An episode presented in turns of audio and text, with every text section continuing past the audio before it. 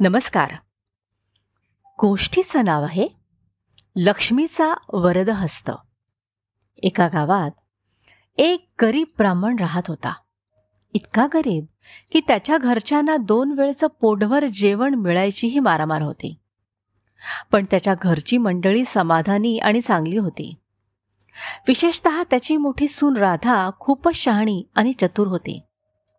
एक दिवस राधा सगळ्यांना म्हणाली रस्त्यात काय दिसेल ते उचलून आणावं. काटकी जळणाला उपयोगी पडते. चिंधीचा फाटक्या कपड्याला जोड लावता येतो. गरिबीच्या संसारात असं करायला लागतं. दुसऱ्या दिवशी तिच्या सासऱ्यानं मेलेला साप रस्त्यावरून उचलून घरी आणला. पण राधा उलट बोलली नाही. तिनं तो साप उचलून वर कौलावर टाकला. योगायोगानं त्याच दिवशी राजाच्या राणीचा रत्नहार घारीनं उचलून नेला होता.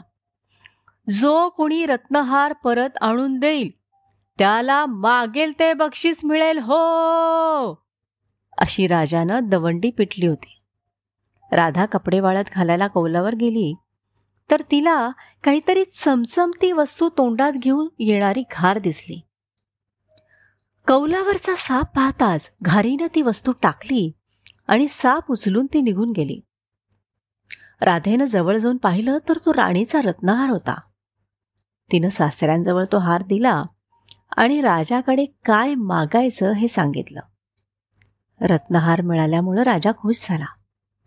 काय हवं तुला? मग तो गरीब ब्राह्मण म्हणाला येत्या श्रावणात पहिल्या शुक्रवारी संध्याकाळी गावात कुणी चूल पेटवू नये दिवा लावू नये आणि स्वयंपाक करू नये एवढीच व्यवस्था करा. राजानंही विचित्र मागणी मान्य केली आणि तशी दवंटी पेटवली. पहिल्या श्रावणी शुक्रवारी गावभर अंधार होता. गरीब ब्राह्मणाकडे राधेनं घरभर पणत्या लावल्या होत्या. घर सारवून रांगोळी काढली आणि पुरणपोळीचा स्वयंपाक केला होता. देवाची पूजा करत होते. इतक्यात दार वाजलं आणि एक जख्ख म्हातारी आत आली. राधेनं प्रेमानं तिचं स्वागत केलं. तिला गरम गरम जेवू घातलं. ती म्हातारी म्हणाली जेवणाचा एवढा थाट आज कशासाठी? राधा म्हणाली आजी श्रावणी शुक्रवारी घरी लक्ष्मी येते असं आई म्हणते. लक्ष्मीचं मन प्रसन्न व्हावं म्हणून मी हे केलं. पण ती तर आली नाहीये. गावात सगळीकडे अंधार. इथे दिवा दिसला. म्हणून मी म्हातारी तेवढी इथे आले. का? कदाचित तुमच्या पायातच लक्ष्मी असेल. राधा म्हणाली. म्हातारी मग हसली आणि म्हणाली राधे शहाणी आहेस तू.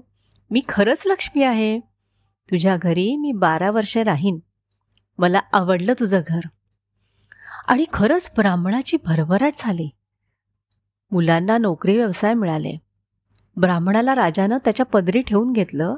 त्याला खूप पैसे मिळायला लागले. राधा मात्र गरिबांना मदत करण्यात गरजूंची सेवा करण्यात भुकेल्यांना जेऊ घालण्यात दंग होते. बारा वर्ष संपत आली. राधेच्या मनात आलं लक्ष्मी तर आता जाणारच आहे. इतकं सगळं द्रव्य जायचं म्हणजे चोऱ्या व्यसन अपघात अशा मार्गानेच जायचं. त्यापेक्षा आपणच आपल्या हातानं त्याचा योग्य विनियोग करावा. म्हणून तिनं सर्वस्व दान करण्याचा संकल्प सोडला आणि काशीला जायचं ठरवलं. गोरगरीब भिकाऱ्यांच्या झुंडी लोटल्या. दागिने कपडे धान्य संपत्ती सगळ्या वस्तू गेल्या. रिकामं झालेलं घर विकून ते पैसेही राधेनं वाटून टाकले.